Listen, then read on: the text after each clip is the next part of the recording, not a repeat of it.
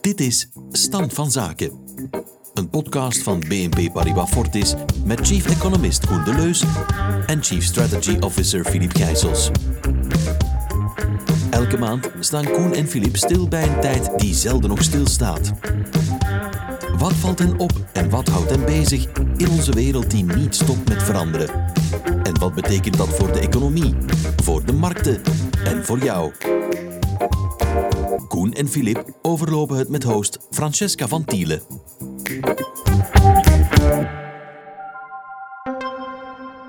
Dag Koen, dag Filip. Dag Francesca, dag Dag Koen. Francesca. We praten deze keer over overheidsschulden. We kijken naar wat er in het eh, Verenigd Koninkrijk is gebeurd. We vragen ons af of zo'n scenario ook in België mogelijk zou zijn. En we hebben het ook over de groeilanden en hun schulden en de opportuniteiten daar. Het waren enkele bewogen weken in het Verenigd Koninkrijk. Hè. Het eh, minibudget van Truss bleek een fiasco. Het Britse pond ging onderuit. En de belastingsverminderingen voor bedrijven en de hogere inkomens werden teruggedraaid. En er is ondertussen ook weer een nieuwe regering. Welke lessen trekken jullie daaruit? Goh. Als ik zie wat er allemaal is misgelopen, je ziet dat uh, Liz Truss en haar, en haar compaan, kanselier Kwasi Kwarteng, uh, zeiden van ja, oké, we gaan hier de grootste belastingverlaging in 50 jaar doen. 45 miljard gaat dat kosten allemaal goed, maar dat moet ergens door betaald worden. Dus daar stonden geen belastinginkomsten tegenover, stond nergens anders inkomsten tegenover. En dan moet je natuurlijk extra gaan lenen. En dat zagen de financiële markten natuurlijk niet zitten. En dan zie je ineens ja, die financiële markten heel sterk regelen, heel negatief reageren. En dan zie je die rente de hoogte ingaan, het pond helemaal onderuit gaan. Komen de pensioenfondsen die zich ingedekt hebben tegen heel lage rentes heel sterk in de problemen, want ineens gaat die rente heel hoog en dan moet je een U-bocht maken. En dat is een beetje dat er gebeurd is. En, en ja, het enige wat je kan concluderen vandaag is van dat men, wanneer dat men zo'n begroting voorstelt, dat men toch serieus moet opletten. Je zit in een situatie waar de Amerikaanse rente heel sterk de hoogte ingaat, waar sowieso al gekeken wordt van wie kan die renteverhoging volgen, wie niet. Ja, die munten komen onder druk. En als je dan nog met zo'n budget komt, ja, dan uh, word je volledig onderuit gehaald natuurlijk. En wat vind jij, Filip? Wel, uh, dat Koen goed op dreef is. Als we zo doorgaan, een lange podcast gaat worden. Uh, maar wat mij eigenlijk opgevallen is in onze wereld, is de terugkeer van die zogenaamde bondvigilantes. Zeg maar de, de waakhonden van de beurs. Nu, vigilante betekent eigenlijk burgerwacht.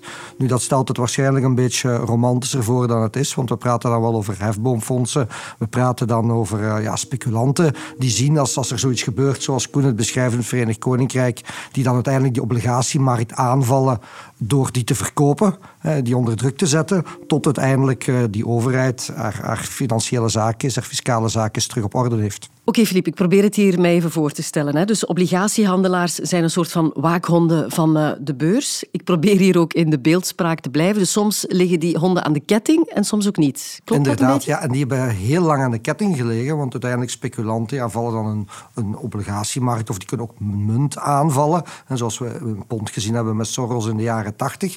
Maar als je natuurlijk centrale banken hebt die heel machtig zijn en die klaarzitten met duizenden miljarden uh, om dat te beletten, ja, dan denken die speculanten wel twee keer na over die hedgefunds, want ja, die zijn failliet tegen de middag. En je zet je short op die markt, je verkoopt die obligaties, maar de centrale banken zeggen dan, ah, wij kopen hier voor een paar duizend miljard. Die prijzen stijgen terug en die speculanten lopen enorme verliezen. Nu, en dat is heel belangrijk om te zien, dat is ook de reden waarom die terug zijn en waarom je uiteindelijk ook volatiliteit in de markt ziet, is natuurlijk omdat die centrale banken op dit moment ja, de rentes moeten verhogen en vooral hun balansen moeten terug leegmaken die ze helemaal hebben gevuld tijdens alle crisis. En dat geeft die uh, die bondvigilantes terug de kans. En dat betekent eigenlijk dat we terug in een totaal nieuwe wereld beland zijn. Mm. Een van de grote vragen is, Koen, hoeveel schulden mogen overheden dan eigenlijk maken? Wel, je kan als overheid natuurlijk schulden maken. Daar is in principe geen probleem. Je moet alleen vermijden dat je in een situatie komt waar je een rentesneebal krijgt. Waar je de vergoeding op je schulden, dus de rente, sneller gaat stijgen dan hetgeen waarmee dat je ze gaat betalen. Dat is dus de stijging van je economie als geheel. -hmm. Als ik me goed herinner, heeft België ook met zo'n rentesneeuwbal te maken gehad in de jaren tachtig. Dus leg je eens uit wat het is en hoe dat uh, precies werkt, die rentesneeuwbal. Wel, laten we een simpel voorbeeld nemen. Stel, een land uh, een beetje verschillend, maar niet zoveel verschillend van België, met een schuldratio van 100%. Dat wil dus zeggen dat je schulden in de teller ten opzichte van de noemer 1 op 1 is, 100%. Nu, als die schulden, als die rente op die schulden met uh, eh, 2% toeneemt, omdat de rente gemiddeld 2% is, en je eh, BBP stijgt met 4%, ja, dan zal je zien dat ja, 100 maal 1,02 gedeeld door 100 maal 1,04, dat je in het jaar erop in plaats van 100% schulden, dat je dan naar 98% schulden gaat zitten. Dus dan zit je in een positieve rentesneeuwbaleffect. Waarom? Omdat de rente die je moet betalen op je, op je schulden lager is dan de groei die je realiseert. Maar natuurlijk is er ook de omgekeerde beweging en dat is natuurlijk ja, die negatieve uh, rentesneeuwbal. Ja, dus het verandert inderdaad helemaal en het, het, plaatje verandert als die rente stijgt, wat er nu aan het gebeuren is. Ja, en dat is er nu aan het gebeuren natuurlijk. Hè. Dus die rente stijgt. Oké, dat wil niet zeggen dat je van de ene dag op de andere dag van 2% naar 4% zit, want het is de gemiddelde rente die je moet berekenen, die je op je schulden betaalt. En die gemiddelde rente gaat maar heel langzaam de hoogte in, want vandaag gaat er misschien een schuld van 1 miljard vervallen. Volgend jaar vervallen nog eens voor 100 eh, miljard schulden of voor een ander bedrag. Dus dat gaat maar heel, heel langzaam veranderen, die gemiddelde rente die je betaalt op je schulden. Maar natuurlijk, als je in landen zit, zoals de Verenigde Staten, zoals het Verenigd Koninkrijk, waar die rente al redelijk hoog was, is gebleven en vandaag nog een stuk hoger is, ja, dan zie je dat die gemiddelde rente die ze nu betalen, ergens iets van een 3,8 procent, dat dat heel dicht begint aan te leunen ten opzichte van de groei die ze hebben, 4 procent. En als je dan natuurlijk als Verenigd Koninkrijk komt van ja mannen, wij gaan nog wat extra gaan lenen, terwijl dat ze heel dicht staan bij een negatief rentesneeuwbaleffect, en ze zitten al bij een begrotingstekort. Ja, alles bij elkaar kom je dan in toch wel een heel negatief scenario. En daar zijn natuurlijk die vigilantes, waar Filip het over had, opgesprongen. Ik wil het nog even hebben over die plannen van uh, Truss en Kwarteng, die nu ondertussen wel zijn uh, teruggedraaid. Maar de idee erachter is dat die belastingverlagingen voor die uh, bedrijven, de meest vermogende mensen, dat dat zou doorcijpelen in de economie. Maar dan hebben ze het over die trickle-down effecten. Wie gelooft er eigenlijk nog in, Filip? Wel, ehm, ik voor een stuk, maar Koen zal mij onmiddellijk corrigeren. Dus laat mij, mij oppassen wat ik zeg, want ik weet dat in de maatschappij in zijn geheel en ook hier aan tafel misschien er weinig uh, appetijt is voor supply-side economics. Maar dat is uiteindelijk wat uh, Liz Truss wou doen. En natuurlijk, iedereen weet ondertussen, als je 45 dagen aan de macht kan blijven, dan heb je waarschijnlijk bijzonder slecht gecommuniceerd. Hè. Daar is iedereen over eens. Maar wat ze eigenlijk wou doen, wat is supply-side economics, is eigenlijk waar de Keynesianen op de vraagkant van de economie werken en de vraagkant eh, naar boven proberen te schuiven, waardoor je natuurlijk wat meer groei krijgt, maar ook meer inflatie. Uh, als je de aanbodzijde naar rechts beneden kan schuiven, well, ja, dan krijg je uiteindelijk theoretisch gezien natuurlijk, en Koen zal dadelijk zeggen waarom het niet zo is, maar uiteindelijk krijg je meer economische groei en minder inflatie. En dat zou dan eigenlijk een goede manier zijn uh, om die stagflatie die we dan toch hebben gaan te bevechten. Dus er is iets voor te zeggen, maar de communicatie is slecht. Ja, en economische theorieën zijn um, maar wat ze waard zijn. Voilà, ja, Koen, ja. er, is, nog een dikke maar, denk ik. ik voel ze komen. Schiet maar, Koen. Voilà. het valt nogal mee, want ik denk, zoals Felipe heeft uitgelegd, ik zou het niet beter kunnen uitleggen als je inderdaad het aanbod opkrikt. Dan ga je uh, eh, de inflatie waarschijnlijk toch wel een beetje onder druk zetten. En ja, dat gingen natuurlijk Trus en uh, Kwarteng ook doen. Maar hoe doen ze dat? Ja, met een forse verlaging van de vennootschapsbelastingen, van uh, de belastingen voor de hogere inkomsten. En natuurlijk, ja, dan komt heel de theorie van trickle-down en dat gaat dat helemaal doorcijpelen naar de armeren en gaat iedereen er beter van worden. En daar zie je natuurlijk met Reaganomics en trickle-down, als je ziet ja, wat het effect was in de jaren tachtig, was dat gewoon de ongelijkheid een stuk groter is geworden. Ik denk dat de theorie zeer goed is. Ik denk alleen dat wanneer dat je dat zou willen doen, dat je dan misschien beter een stevige belastingverlaging doorvoert voor de laagste inkomens. En wanneer dat in de laagste inkomens een hoge belastingverlaging doorvoert, gaan er meer mensen aan de slag gaan en ga je ook meer aanbod hebben. Nu, dat is de theorie. Ik weet niet of dat het ook al ergens is geprobeerd. Maar natuurlijk, de essentie, wat daar in het Verenigd Koninkrijk is gebeurd, was dat zij een plan voorlegden dat volledig niet gefinancierd was. En ja, daar zijn ze op afgerekend geweest.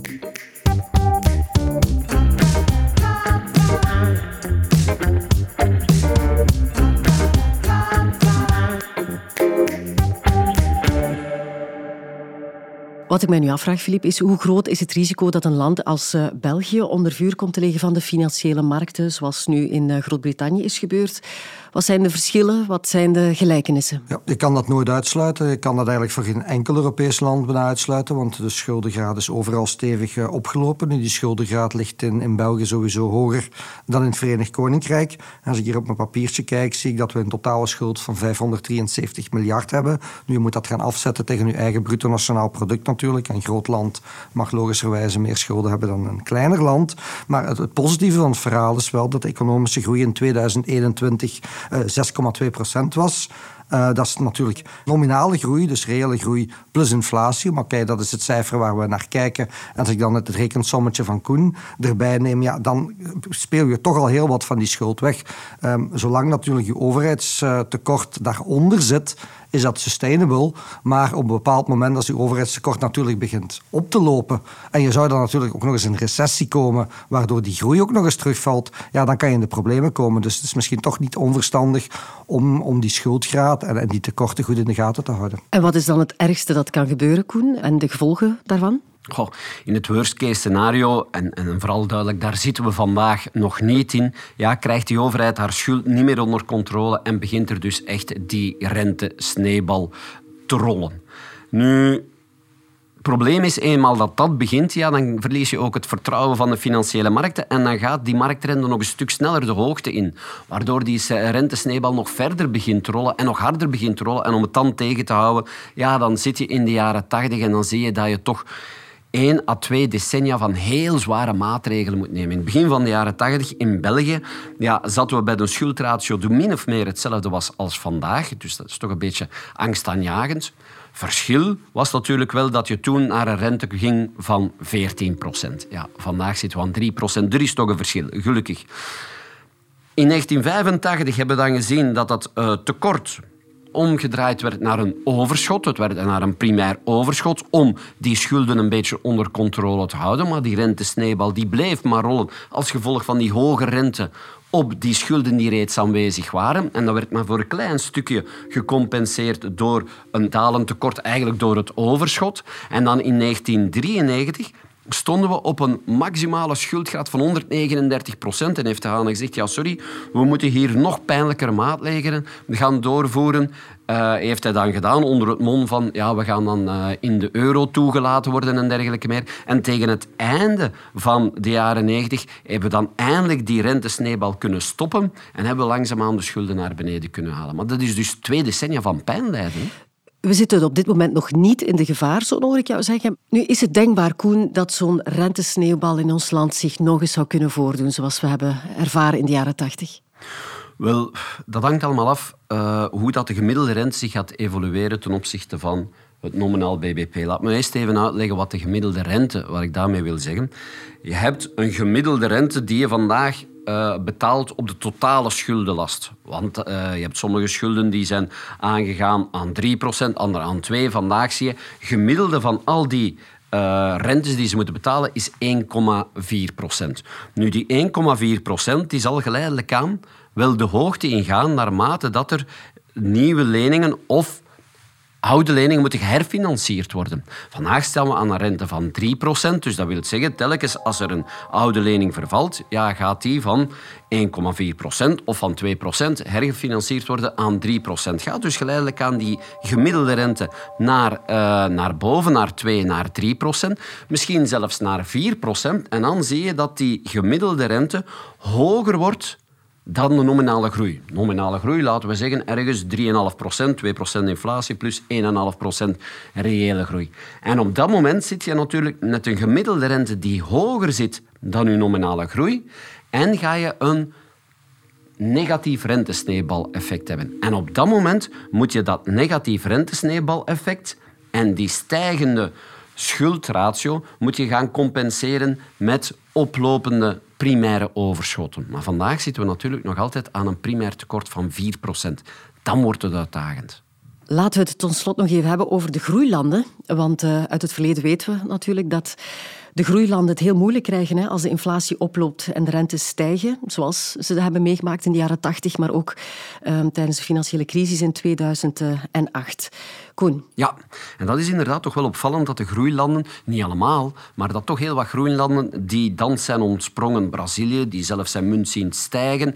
India, die het ook zeer goed doet. En, en dan denk ik dat de algemene conclusie is dat ja, ze toch wel hun lessen getrokken hebben uit het verleden. In het verleden hadden ze grote tekorten uh, op de lopende rekening. wil dus zeggen, als ze geld moesten aantrekken, ja, dan moest dat geld vanuit het buitenland zijn. En als die buitenlandse investeerders uh, op een bepaald moment geen vertrouwen meer hebben, ja, dan wordt dat niet meer geherfinancierd. Je met een probleem. Ten tweede zie je dat ze ook serieuze muntreserves hebben. Als de munt te snel gaat stijgen, kan je met je muntreserves toch altijd een klein beetje proberen te gaan sturen. En ten derde zie je ook dat hun financiële markten, binnenlandse financiële markten, ook ontwikkeld zijn. En dat ze dus ook makkelijker in de eigen munten schulden kunnen uitgeven. Dus dat zijn allemaal zaken die ervoor zorgen dat ze vandaag ja, veel minder kwetsbaar zijn voor die stijgende rente en dat ze niet volledig moeten bezwijken voor king dollar, zoals heel veel van de geavanceerde landen, de eurozone, Japan en uh, ja, de UK wel moeten doen. Ja. Maar wat als die rente verder oploopt? Want dat gaat wel gebeuren. Wel, dan zit je natuurlijk in een ander scenario, want dat wil dan ook zeggen dat de groei waarschijnlijk gaat tegenslagen, dat heel veel van die landen die toch wel grondstofproducenten zijn, ja, daar ook in de problemen gaan komen, dat ze een tekort gaan krijgen op hun lopende rekening. En dan zit je natuurlijk in een heel andere situatie als die situatie waar alleen maar de rente de hoogte ingaat. Nu, ik wil nog altijd wel benadrukken, er zijn groeilanden die het goed doen, maar er zijn nog altijd de frontiergroeilanden, zoals men dat dan noemt, die het veel minder goed doen. En dat zijn dan eigenlijk ja, de, de groeilanden die nog aan het prille begin staan van hun ontwikkelingsstadium. Mm Filip, hoe kijk jij naar de groeilanden? Wel, ik denk dat uh, Koen, wat Koen zei over het verleden klopt. Um, de bottom line is, in het verleden, als de rente steeg en de dollar steeg, king dollar, ik vind dat een mooi woord, um, dan kregen groeilanden het moeilijk. Hè. Ze hadden inderdaad dan heel veel van hun schulden in, in dollars, ja, moet die dan gaan terugbetalen. Dus het klopt dat een aantal, of een groot aantal van die groeilanden inderdaad een lesje uh, wel geleerd hebben. Nu, de methode die ze daarvoor toepassen is ook niet altijd even goed. Voor een stuk nationaliseren ze soms hun schulden, maar, maar groeilanden hebben hun lessen wel geleerd en en de klappen zijn tot nu toe gelukkig minder groot dan in het verleden waren. We hebben vaak gerefereerd naar die vorige grote rentestijgingen aan het begin van de jaren 80. Eh, dat heeft toen tot enorme bloedbaden geleid uh, bij de groeimarkten. Dat zie je vandaag minder. Ja, maar Koen sprak wel van een aantal groeilanden die het wel uh, relatief goed doen. Of stand houden, zal ik zeggen. Um, is het een goed moment om via trekkers of fondsen in groeilanden te investeren? Ja, dat is uh, zoals altijd de one zillion dollar question. En een zeer moeilijke. Nu, je kan eerst en vooral naar het verleden kijken. Als je naar de, de relatieve performance, zoals ze dat noemt, hoe die landen gepresteerd hebben van de groeilanden kijkt, ja, dan zitten die eigenlijk al sinds 2007 ongeveer. Dat is een lange periode achter op de meer mature landen. Dus je loopt achter. En er zijn natuurlijk een aantal dingen die in het nadeel speelden, ook fundamenteel van de groeilanden. Eh, deglobalisering of minder globalisering is niet goed. De sterke dollar is niet goed. De stijgende rente is niet goed. Dus uiteindelijk zijn er toch wel een aantal dingen die spelen. Nu, Koen maakte nog een interessant uh, ander punt. En we praten altijd over groeilanden. We noemen dat dan het groeilandencomplex. Of de groeilanden één geheel zijn. Wel meer en meer zie je dat er enorm verschil komt tussen die landen. Brazilië en India doen het dan wel zeer goed. Uh, en Turkije minder. China, wat ook altijd een, een, groot stuk van die index is. En waar je kan afvragen, is dat dan eigenlijk nog wel een groeiland? Maar het zit daar ook in, doet het minder goed. Dus we moeten eigenlijk uh, ja, selectief gaan zijn. En we moeten niet naar de groeilanden als een totaliteit kijken. Maar ik denk dat we meer en meer ook investeringstechnisch naar individuele landen moeten kijken.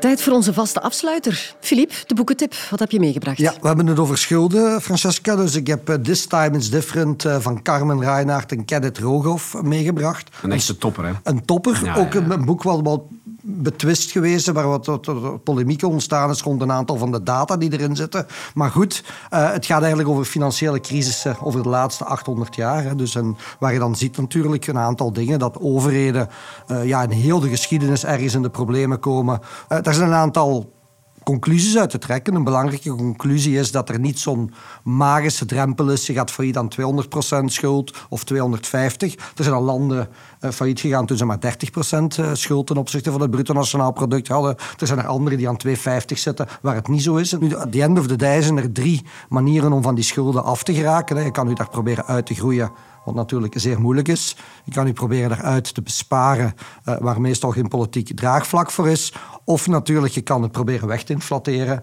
En dat zou wel eens de conclusie kunnen zijn uh, waar we uiteindelijk uitkomen. Een zeer toepasselijk boek hè, voor de tijd waarin dat we leven. Het is Halloween bijna, dus uh, voilà.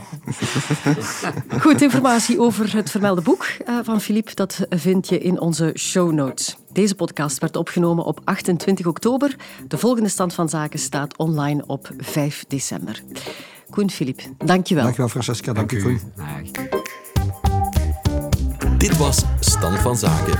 Vond je deze podcast interessant? Abonneer je dan via Apple Podcast, Spotify of een andere podcast-app naar keuze. Of deel deze podcast via sociale media. Zo help je ook anderen om hem te vinden.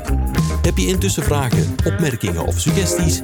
Die kun je mailen naar socialmedia.bnpparibafortis.com. Graag podcast Stand van Zaken in de onderwerpregel vermelden.